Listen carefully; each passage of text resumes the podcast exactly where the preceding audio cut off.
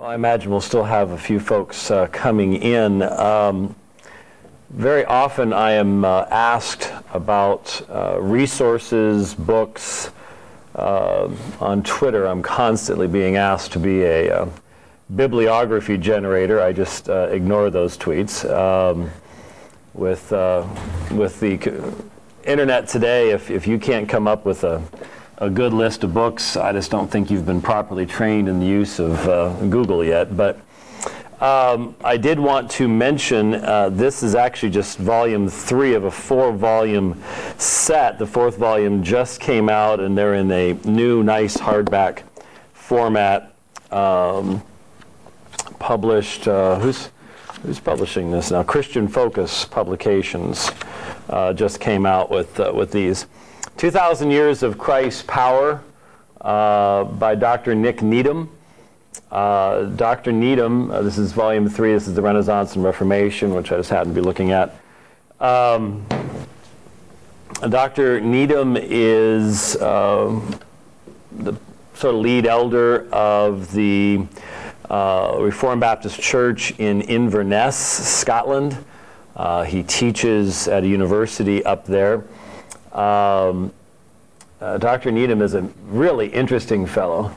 Uh, we met, in fact, ironically, there will be only a few of you that will find this to be interesting, but ironically, um, I had spoken at that church on a Sunday, and we went to one of the members' homes that afternoon, and we're having some very enjoyable fellowship that afternoon uh, myself and uh, Dr. Needham and uh, Pastor Roger Brazier.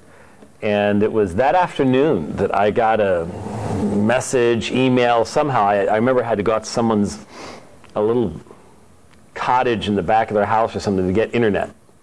This is 2000 and, wow, 2005? Yeah, 2005.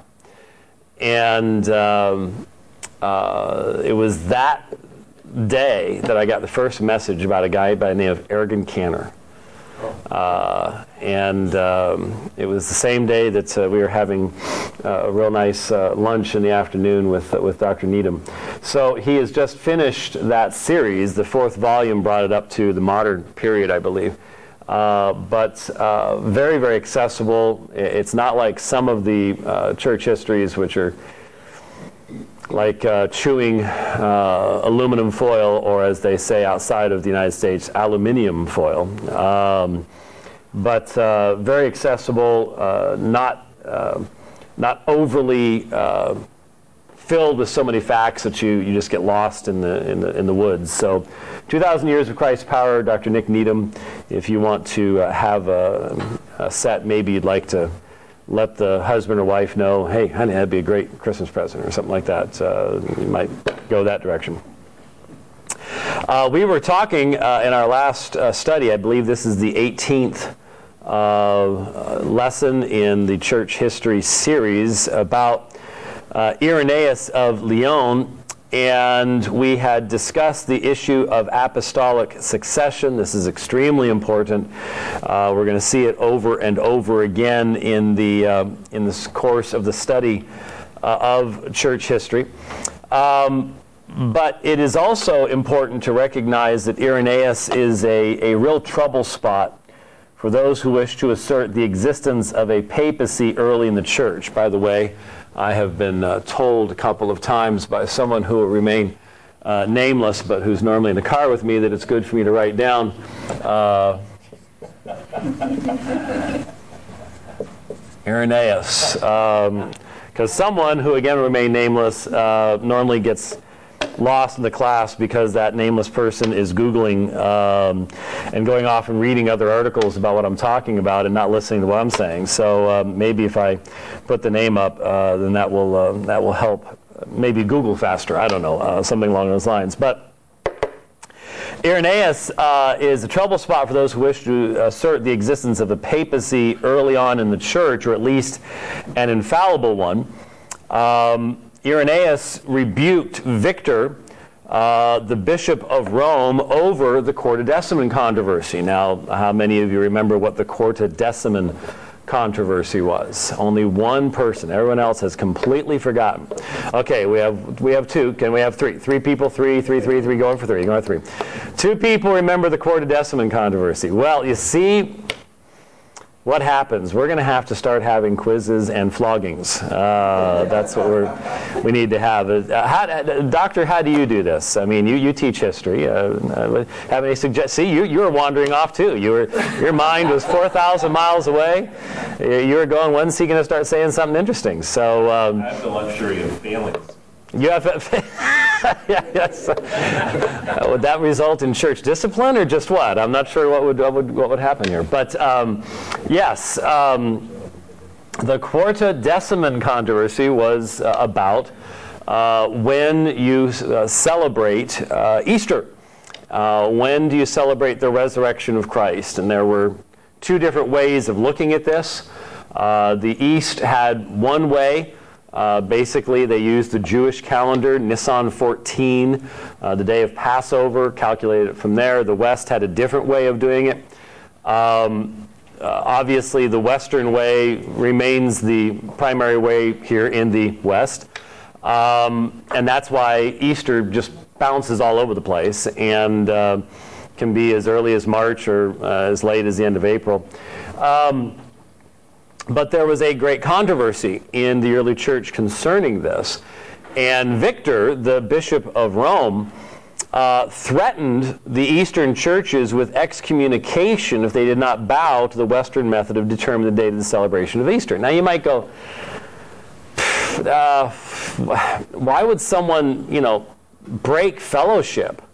Well, when you think about what we break fellowship over today, uh, is it really all that so uh, shocking uh, that uh, that this would have been an issue back then. I mean, it may not be a big issue to you and I. We don't really care one way or the other, um, but many of the things that you and I care about a lot, um, or at least people in our day care about a lot, hadn't even been thought of back then. So uh, Victor sort of uh, flexes his muscles uh, here we find the Eastern churches claiming that their method of determining the date of the celebration of Easter was apostolic in origin. Now, what do you do now? When you have an entire group in the East saying, hey, we're just doing what John told us to do. So, an apostle told us to do this. So, if an apostle told us to do this, who are you to tell us to do it some other way? What apostle told you? Um, and of course, since there's no command in Scripture on this. You, you, see what happens once you get out of the scriptural realm into realms of alleged uh, tradition. They refused to abandon this methodology even when Victor, the Bishop of Rome, um, the monarchical episcopate having finally emerged at Rome. What do I mean by that? Well, remember, I've mentioned before, up until about 140 AD, there was no single bishop in Rome. There was a plurality of elders. But now, by the time we get to Victor toward the end of the second uh, century, uh, we have uh, a monarchical episcopate. We have one particular uh, bishop. So he threatened them with excommunication, a fact that in of itself shows that the Eastern churches did not view Victor as the head of the church. They're, they're like, go ahead, buddy. Um, we have apostolic tradition. You're just uh, rattling your chains uh, so you do whatever you want to do. Um, but beyond this, we find Irenaeus, the great bishop of Lyon, writing to Victor. So he even takes the time to write to Victor in the name of the entire region of Gaul, which is on the other side. If you think of a map, uh, Gaul is the other side from where the east. This is about as west as you can get as far as that is concerned. And so he writes to Victor in the name of the entire region of Gaul, rebuking the rash actions of the Roman bishop and calling him to remembrance of what had been done by his predecessors. So he says, quote, For neither could Anicetus persuade Polycarp to forego the observance in his own way. So Anicetus was one of the leaders in Rome. Polycarp from the east So, for neither could Anicetus persuade Polycarp to the observance in his own way, inasmuch as these things had been always so observed by John, the disciple of our Lord, and by other apostles with whom he had been conversant. Nor, on the other hand, could Polycarp succeed in persuading Anicetus to keep the observance in his way, for he maintained that he was bound to adhere to the usage of the presbyters who preceded him. In this state of affairs, they held fellowship with each other. And Anicetus conceded to Polycarp in the church the celebration of the Eucharist by way of showing him respect, so that they parted in peace one from another, maintaining peace with the whole church, both those who did observe the custom and those who did not. And so here you have Irenaeus saying, Look, uh, look to those who before you held peace in the church, even though they disagreed on this issue this, this starts to raise the, the subject of what we're going to you know, struggle with a lot and continue to struggle with to this day. And that is the difference between what is definitional to faith and what is called the adiaphora. The adiaphora. Um, the things that are not definitional, the things that do not change uh, the nature of the faith. And what Victor was basically saying is he's going to take the date of the celebration of Easter out of this realm and put it into the definitional realm. And, you know, we do that with a lot of stuff. I, I, I remember years and years and years ago being asked to go speak at a, uh, at a church over in downtown Glendale, someplace. I couldn't find it again, but it was downtown Glendale. I, I remember that much. And before I was asked to speak, I was speaking on Mormonism. And before I got up, I was leafing through. There was something in the, uh, you know, back with the, the hymnals. I think there was a statement of faith or something about the church, and I was looking through it. And lo and behold, uh, as I looked through it, as I got to the end, it, it became very clear that in, in this church, if you're going to be a member of this church, um, there was one particular eschatological viewpoint that you had to hold, and none other would be allowed. Uh, so it was a very, you know, this, we will, you're not allowed to be a member of this church unless you hold to this very specific, rather modern uh, uh, perspective on, uh, on eschatology. And uh, there are a lot of things like that and when you're raised within one particular tradition, and if you don't bump into other people, if you don't uh, read church history, if you uh, don't have exposure, it's real easy to, to draw extremely sharp lines and to have a real small range of adiaphora and a real big range of dogma.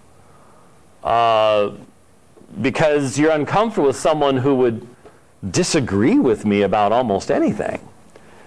Um, we have to be very, very careful about that. Um, you know, we, we have our, we have our, we're reading through the, the 1689, okay? Does that mean you chuck all the Presbyterians into the lake of fire? Um, you know, for some people, that's what you do. and it's just like, uh, where's, where's the line? Where's the line here? And obviously, in this situation, um, Irenaeus was the one showing himself to be um, mature, uh, recognizing uh, what's important, um, and that the peace of the church and the unity of the church and what binds us together was more important uh, than the specific date of an extra biblical celebration. Um, and it was Victor that was the one that was showing himself to be immature. Now, one has well pointed out that the tables had been turned. And if it was Irenaeus who had rashly threatened the Eastern church's excommunication, and Victor had written to him, rebuking him and counseling to peace, that Victor's letter would surely be touted today as evidence of papal supremacy at this early date. And it would have been. No question. What I'm pointing out here is if, if you haven't seen it, um, I'm sure we can find a chair for you somewhere, brother. There's one up here and there's some back there. Don't want you standing uh, whole time. Make me nervous. Uh, um, if you haven't seen it yet, there I did a. In fact, I was, you know when you're getting into your middle 50s, uh, when uh, on the dividing line this week I was talking with talking with Rich, and I was going, I'm trying to remember how many debates we've done on the subject of the papacy. And I knew I debated Mitchell Pacwa on it. I had debated the, the big, huge debate, seven, seven and a half hours with Gerry Matatics up in uh, Denver when the, uh, when the Pope came to town back in 93. Uh, but I couldn't remember any others. And then another one was pointed out to me on papal infallibility. I, I wasn't really thinking about infallibility. But then someone pointed out, yeah, remember the big, long, like four and a half hour debate at Boston College? You and Rob Zins did against Robert Sungenis and Scott Butler. And it's like, oh, yeah, yeah, I guess, I guess that's right. I just totally, you know, it's around 154 debates now, and I, I can't, uh, I can't remember them all. But one, if you haven't seen that debate, it's a good debate. Well, sort of a good debate. Um, it was a good debate on one side. It wasn't such a good debate on the other side. But um, it is sort of fun to see one of the guys, Scott Butler, you know, almost spitting on me. Uh, he, he, just so lost it in one of the one of the, his presentations. But one of the things we presented was the Peter syndrome, and the Peter syndrome is is once again, if you look at history backwards, if you look at it anachronistically, so you look from the modern period backwards and you have all these lenses where Rome has told you Peter is the prince of the apostles and Peter is the only one who holds the keys by virtue of who he is and he's the successor of Christ and he, he's the vicar of Christ and blah, blah, blah. Once you've got all those lenses in place, then you look back at church history and you start seeing these things. And as long as Peter is even mentioned, ah, there it is there's papal infallibility. There's the papacy. Blah blah blah blah blah. And it's amazing to to observe this. You can, you know, just dial up 1310 on your radio uh, sometime and listen in the afternoon to Catholic Answers Live. You'll hear it. You'll hear this very uh, abuse of church history taking place. And anything about Peter, uh, anything about the Bishop of Rome, um, and that's what I'm talking about here. If, if, if the roles had been reversed, this would have been taken evident, as evidence of, of the Bishop of Rome's supremacy. But since it's him being rebuked, then it's just a private thing between uh, Victor and Irenaeus, and it's irrelevant. So if, it's, if it goes one direction, oh, there's your evidence. You're just denying history. If it goes the other direction, ah, just a personal thing. It's sort of like look at look at all the debates we've done on papal infallibility. We've done three. All three Roman Catholics that we debated defended it in a completely different way, in contradiction to the other two.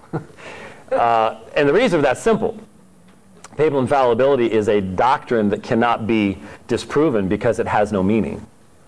In other words, the Pope is infallible unless he makes a mistake. That's basically what they have to say. Because the popes have made mistakes. The, popes, there have been popes who've been condemned as heretics and so on and so forth. So the popes have made mistakes. So what do you do? Uh, well, he's only infallible as long as he's not making a mistake. What use is that statement? Because no one could ever know at any point in time whether what the Pope said today was infallible or not. You have to wait for decades uh, you have to wait till he's dead and you're dead. uh, what good is that? It, it, there, is, it, there is no meaning to it. Um, and so uh, this is the situation that we, that we, uh, that we face. Instead, we only find the Bishop of Rome trying to force the Eastern bishops to toe the line on an issue in which, in fact, Victor was in the majority. Yet, not only do we not find the Eastern bishops complying, but we find the Western Bishop Irenaeus and those bishops with him writing to Victor, counseling him to back off of his impetuous course of action. I note in passing that Victor failed in his attempt. The Eastern churches continued their means of worship for years to come. Now, finally, Irenaeus is often cited as one who insists that tradition is necessary for a proper understanding of God's truth. Vic, uh, uh, uh, Irenaeus is often cited as one who insists that tradition is necessary for a proper understanding of God's truth. Now, to a certain extent, that is true if we allow him to define what tradition is. He did insist that apostolic tradition was necessary, but what he meant by that is quite different than what is often asserted. And this is one of the this is one of the things that really bothers me. I will uh, especially if I'm driving back uh, from uh, out in Mesa, uh, where Summer and the girls are, um, there is no way from 2 p.m. to 7 p.m. to drive from Mesa to uh, the Metro Center area without visiting numerous parking lots called freeways on the way. It's just not possible. Uh, not, I don't care. I don't even care what day it is. Uh, yesterday, Saturday, we, we picked up Clementine and, and had, she was over last evening, and and uh, we got onto the 10, and it's just like, okay, let's uh, let's brake on, brake off, brake on, brake off, brake on, you know, just all the way through the, the, the, inner corridor there. And, you know, it used to be fun with our kids back in the olden days. You can tell how traffic has changed in, in Phoenix, because in the olden days we had this thing where when, when you went through the tunnel, you'd see if you could hold your breath you would die 47 times now uh, because you can't go through the tunnel at the speed limit or anywhere near the speed limit. It's uh, oh, it's just. I think maybe at 2:35 in the morning you might be able to get through there, but uh, it's just. Actually, 445 works pretty good. 445 works? Okay, all right. Well, uh, I'm, I'm, I'm not so sure about that. But anyway, um, so uh, I tune in, uh, I, I, listen to Catholic Answers Live. And uh, so, so I, am trying to redeem the time in doing some research. And some of you who listened to the last dividing line know I, I, I did an entire thing where I played an entire answer given by one of the apologists, Tim Staples, and just walked through it. Here's, here's the problem here. Here's this. Notice what they're doing here. Notice what they're doing. And all the time, it's just like this.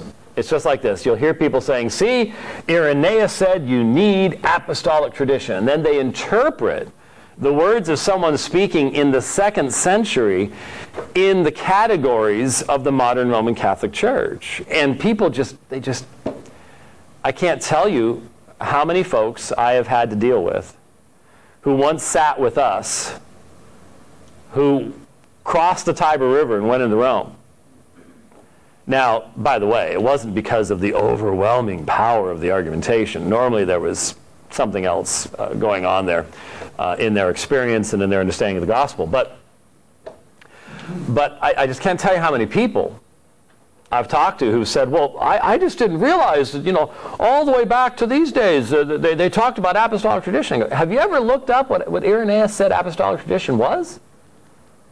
And they just, they just accepted you know, it, as long as you say it with enough vim and vigor, it must be true. Well, here is Irenaeus' definition of apostolic tradition. You ready?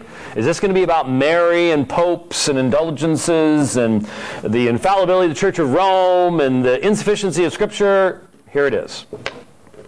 Here's what apostolic tradition is. And it's all of one well, is it is it two sentences when you have a semicolon? That's a, that's a question. But it, it, it could be three total sentences if we don't use the semicolon. Here it is. These have all declared to us that there is one God, creator of heaven and earth, announced by the law and the prophets, and one Christ, the Son of God if anyone do not agree to these truths, he despises the companions of the Lord. Nay, more, he despises Christ himself, the Lord. Yea, he despises the Father also, and stands self condemned, resisting and opposing his own salvation, as is the case with all heretics. There it is. There's his tradition. Well, what's his tradition? His tradition is there's only one God. And the only way, uh, who created all things. And the only way for the scriptures to make any sense is for them to be read in a monotheistic context. Now, is monotheism taught in Scripture? Uh, yeah. Uh, it's, it's taught very thoroughly and fully in Scripture. Now, do modern liberals uh, who've bought into the, well, you know, the Old Testament really isn't what we think it was, and it was put together over time, redacted, blah, blah, blah, do they deny that? Well, of course they do. But from beginning to end, the, the message of the Old Testament scriptures is there is only one true God, Yahweh. Don't, I'm not going to spend the time going through all the texts in Isaiah and Deuteronomy and every place else to prove that. This is a fundamental uh, element of biblical teaching. So this is not a tradition that was delivered outside of Scripture, that is not contained in Scripture, that is necessary to complete Scripture. This is a sub biblical teaching. In other words, the Bible already taught it, so it's derived from Scripture. But the point is, if you ignore that teaching, as who did? The Gnostics did. Because what's, what's the fundamental assumption of the Gnostic? Uh, the Gnostic is that there is not just one God, and that the God we, we worship is not the God who created heaven and earth. Remember in Gnosticism? We went over Gnosticism, right? We talked about Boy, the way you're all looking at me, you're, make, you're making me a little bit nervous here. We talked about Gnosticism. We talked about Gnosticism. I have, I have an amen from the front row. Uh, and I drew on the board, and we've got the spiritual God up here, and you've got the pleroma, and you've got the intermediate beings coming down. These are called eons. And eventually you get down to something called what? Wait a minute, you run that by one more time, eons, and then, oh, man. Klingon? You have an, A Klingon? No, not a Klingon. That is not. Live long and prosper. Okay. you have an epic in there somewhere? It's not acronyms, right? No. Okay, you've got, this is important, you've got your, your uh, one, New England when this was going on, so. your one God, your one, all spirit, all, all, all spirit, no, no, no, nothing, no connection to flesh, all good. Because remember, this is a dualistic system. Anything that's spirit is good, anything that's flesh is evil. All right? Coming down from the one God, you have a series of divine beings, and these are called eons. All right? All together, they're called the pleroma. And finally, you get far enough down that you can get to a being that still has divine power, but it's far enough removed from the one God that it can become the creator and it creates the physical world. This is how the Gnostics and dualistic systems explain how, how did creation come from? If God is all spirit and he's all good, then where did this evil creation come from? And here is the demiurge. Okay? So, what happened when Gnosticism encountered Christianity is remember, I described Gnosticism like uh, Play-Doh. And uh, if you take Play-Doh and you, you roll it over, if you, if you, if you, the great tragedy of having a new thing of Play-Doh was if you dropped it in the dirt. Because what does Play-Doh do as soon as it hits the dirt? It collects it. It collects it. And you'll never get it out. It's done. So Gnosticism was like theological Play-Doh. And as it would as it was rolling from the east toward the west, as it came out of Persia and places like that, once it encountered Christianity, it's like, hmm, what can we do with this? And so what they did is they put Jesus in here someplace. He becomes one of the eons. He's one of the intermediate beings. Um, but if this is the creator, once you encounter Christianity, who's this? That's Yahweh. That's Yahweh. So Yahweh is an evil God. And that's why Marcion and the Gnostics, they get rid of the Old Testament, because that's all about Yahweh anyways. And then they purge anything out of the New Testament that has anything to do with Judaism, Old Testament stuff, Old Testament citations, they just chop it all out. Because Yahweh is an, is an evil God. All right? So this is what the Gnostics are all about. And so now you know why, if a, if a seminarian ever looks at you and goes, You Gnostic, they're trying to insult you. They're failing horribly, but they, they are trying to insult you very deeply and trying to be very, I don't know, uh, fancy in, in the process. So, with that in mind, listen again, and, and remember, one of, the, one of the earliest, most complete sources that we have from a Christian perspective about Gnosticism is Irenaeus' Against Heresies. Four volumes. Four stinking volumes. Okay? I mean, Nick Needham does four volumes about over 2,000 years of church history. Irenaeus does four volumes in response to the Gnostics, and this was by the end of the second century. So, with this in mind, then, What does Irenaeus say? These have all declared to us, all the apostles declared to us, there is one God, creator of heaven and earth, announced by the law and the prophets. Remember, they got rid of the law and the prophets. And one Christ, the Son of God. If anyone do not agree with these truths, he despises the companions of the Lord. You're rejecting the apostles. Nay, more, he despises Christ himself, the Lord. Yet he despises the Father also and stands self condemned, resisting and opposing his own salvation, as is the case with all heretics. So, very clearly, what Irenaeus is saying is a Gnostic cannot even begin to make heads or tails out of the Scriptures because they don't start where the Scriptures demand that you start in accepting their own testimony to the fact there's only one true God. Yes, sir. Is there any estimate as to uh, the percentage of professing Christians in the second, third century Gnostic versus Orthodox? One of the, uh, by the way, um, I put on Facebook this week um, the fact that Dr. Uh, well, the Reformed Theological Seminary in uh, Charlotte uh, posted for free for everyone to access Dr. Michael Kruger's uh, class on the canon and text of Scripture. And so anybody can now uh, get, the, uh, get the syllabus, listen to the lectures. Some of them are audio only, and then when they do specific examination of specific manuscripts, they, they video recorded those. So they're all available from RTS Charlotte.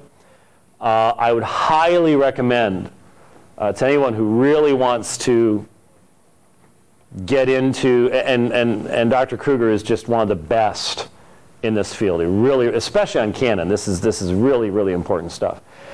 Uh, Kruger also uh, edited and contributed to a book called The Heresy of Orthodoxy. And especially for you, uh, I'm, I'm just assigning it to you. Sorry, you're stuck. Okay, you, you, you, you of, of all people in the room uh, need to read The Heresy of Orthodoxy because you'd appreciate it, especially. Um, and that's meant as a respectful thing. I hope you understand that. Um, those of you who don't know our brother, professor of history. Um, the key issue in the heresy of orthodoxy, well, what's interesting, back up here a second. Kruger is younger than I am. I, I, remember when I was sitting in his office, he's the president of RTS Charlotte. I was sitting in his office with he and Dr. Anderson a couple years ago when all of a sudden the, the really sad realization hit me that I was the oldest person in the room. And that just really made me realize that, yeah, okay, all right. Um, so he's, he's, he's, he's a brilliant young scholar, but he's already done a tremendous amount of, of great stuff. And he has had a focus in the areas had a focus on because when he did his undergraduate work at Chapel Hill, he, as a freshman, he took Introduction to New Testament from Bart Ehrman. Wow. So, if you don't know who Bart Ehrman is, Bart Ehrman is the leading English speaking critic of New Testament Christianity in the world today. Debated him in 2009. Um, and so he was challenged at that point, and all of his work since then has been uh, forged in recognizing the seriousness of the challenge that people like Ehrman are presenting to us. And so, uh, one of the key elements of Ehrman's theory is that he accepts what's called the Bauer hypothesis. The Bauer hypothesis, published initially during Hitler's years in Germany. Um, no one really cared too much because of World War II, but after World War II, it was finally translated into English, and once it hit the English speaking world, uh, it revolutionized everything. And Bauer's hypothesis was there was no orthodoxy in the early church, that the early church was nothing but a mishmash of competing views, none of which have any right to be called apostolic, none of which have any right to be said. The apostles didn't teach one truth, they taught all sorts of different perspectives. And sort of like natural selection, history just chose one group and once they became predominant, then they just wiped everybody else out. That's the Bauer hypothesis. Heresy of orthodoxy, the Bauer hypothesis has been shredded at, at, at every point where he actually tries, where he actually tried, he's gone now obviously, but where he actually tried to prove his point with facts based upon what happened in this period in this city or that, that, that, that kind of stuff, uh, been shredded. But his perspective is still the majority view. Um, it's the majority view because it's just simply repeated over and over and over again. And it's fascinating to read the heresy of orthodoxy because it just takes the Bauer hypothesis apart. Um, and yet, to then go, and yet this is what is being taught over and over and over again in universities and colleges all across the English speaking and German speaking world. Uh, despite the fact that it floats in midair, it has no foundation in, in the actual historical data itself. So, all of that to answer your question by saying depends on who you talk to. Uh, obviously, a, a, a, person taking the Bauer hypothesis um, is going to uh, minimize uh, the number of what they would call proto Orthodox and maximize the number of, of Gnostics. Um, it's really hard to say because we just, because it was a period of persecution, and the Romans didn't care who they were persecuting. They didn't care if you were a Gnostic or anybody else. They're just going to you know, cut your head off one way or the other. So, um, because it was a period of persecution, some of the information that we might have been able to have, we just it just isn't there. So, uh, the answer is no, we don't have sufficient data to be able to provide that kind of stuff. But clearly, even if we look at things today, um, there is if you know compare compare the Mormons in 1980 to evangelicals in the United States, it would have been about 2.5 million versus what? I don't even, I, 1980, 100 million, something like that. And yet, the reaction to that small group was still very, very large. So, if Irenaeus writes a four volume set, does that mean 50% of the people around him are Gnostics? Probably not. But once you see even a small number of people convert, you, you find that to be a tremendous challenge. So it's really difficult to say. And it really depends on where somebody is on that, on that issue. So, but, but if you're taking notes, if, if look up Dr. Michael Kruger, RTS Charlotte, Canon Text of Scripture. It's now available. Uh, be so useful. Um, I know it takes time. It's, it's a long, it's a full elective class, and it's all recorded, and it's on seminary level, and all the rest of it. Still, uh, in comparison to a lot of things you could spend your time on uh, over the next couple of months, uh, great stuff. Really, it's take advantage of it while we have it. Take advantage of while we have it. So glad you asked that question because that so now I've given you two things. We've got RTS Charlotte and you've got Nick Needham's four volume set. Uh, no one can complain that you don't have plenty of extra reading if you want to do uh, extra reading. Um, so there's your Gnosticism. Uh, there's your apostolic tradition from Irenaeus' uh, perspective. Now, very quickly, let me just introduce you to the next topic, and then we will run out of time and that is what's called the Alexandrian School. The Alexandrian School. Alexandria, Egypt, was a major center of culture and learning from the time of its founding by guess who founded it? Alexander the Great. That's right. Uh, not too difficult to figure that one out. Um, founding by Alexander the Great in 322 BC. 322 BC. It housed the greatest library of the ancient world. It became the rival of Antioch and Rome as a center of Christian teaching and authority. Now, all of that is true. Um, there are many people today who will who have an automatic prejudice against anything Alexandrian or Egyptian.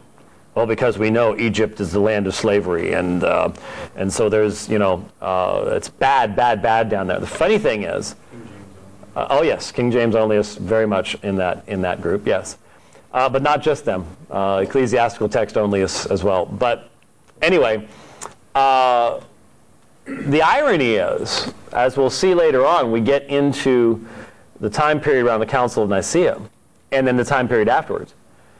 Um, where's the one place where a firm conviction of the deity of Christ remains where everywhere else it becomes compromised?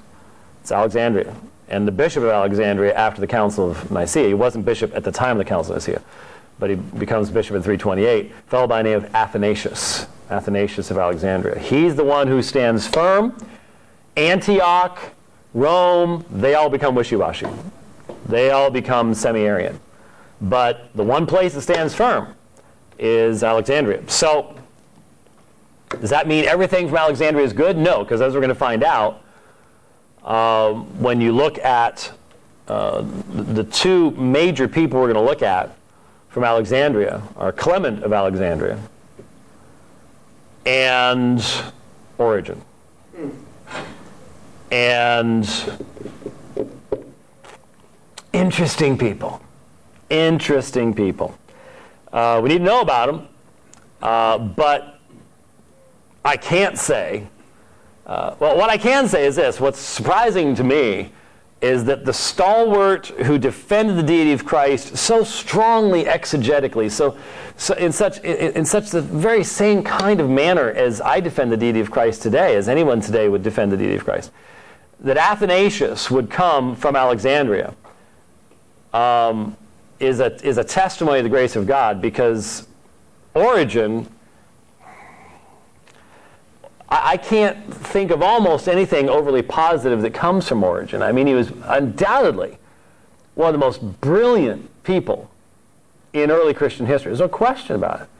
He kept scribes busy day and night. There are 600 volumes of his writings. 600 volumes, the vast majority of which has not been translated into English. Uh, it exists only in Latin and Greek. Um, he did textual critical stuff. He put together the hexapla. He put together uh, this thing where you have uh, uh, parallel columns uh, uh, of different versions, and, and and I mean, the guy was absolutely clearly uh, genius level smart, but he was pretty much a heretic. I mean, in many, in almost every way, um, especially from late by later standards. Um, but, but even in his day, there were a lot of people, even in Alexandria. I, eventually, he got kicked out of Alexandria, uh, even though his name was absolutely famous. And the school there was dependent upon his fame. Uh, but as, you, as, as you'll see, one of the most negative things that come from Origen is a method of interpretation that ended up crippling, crippling the Christian church for uh, 12, 1300 years? Seriously. Oh, yeah, allegorical interpretation, yeah. Um, and it's allegorical interpretation finally gets overthrown by something called the Reformation.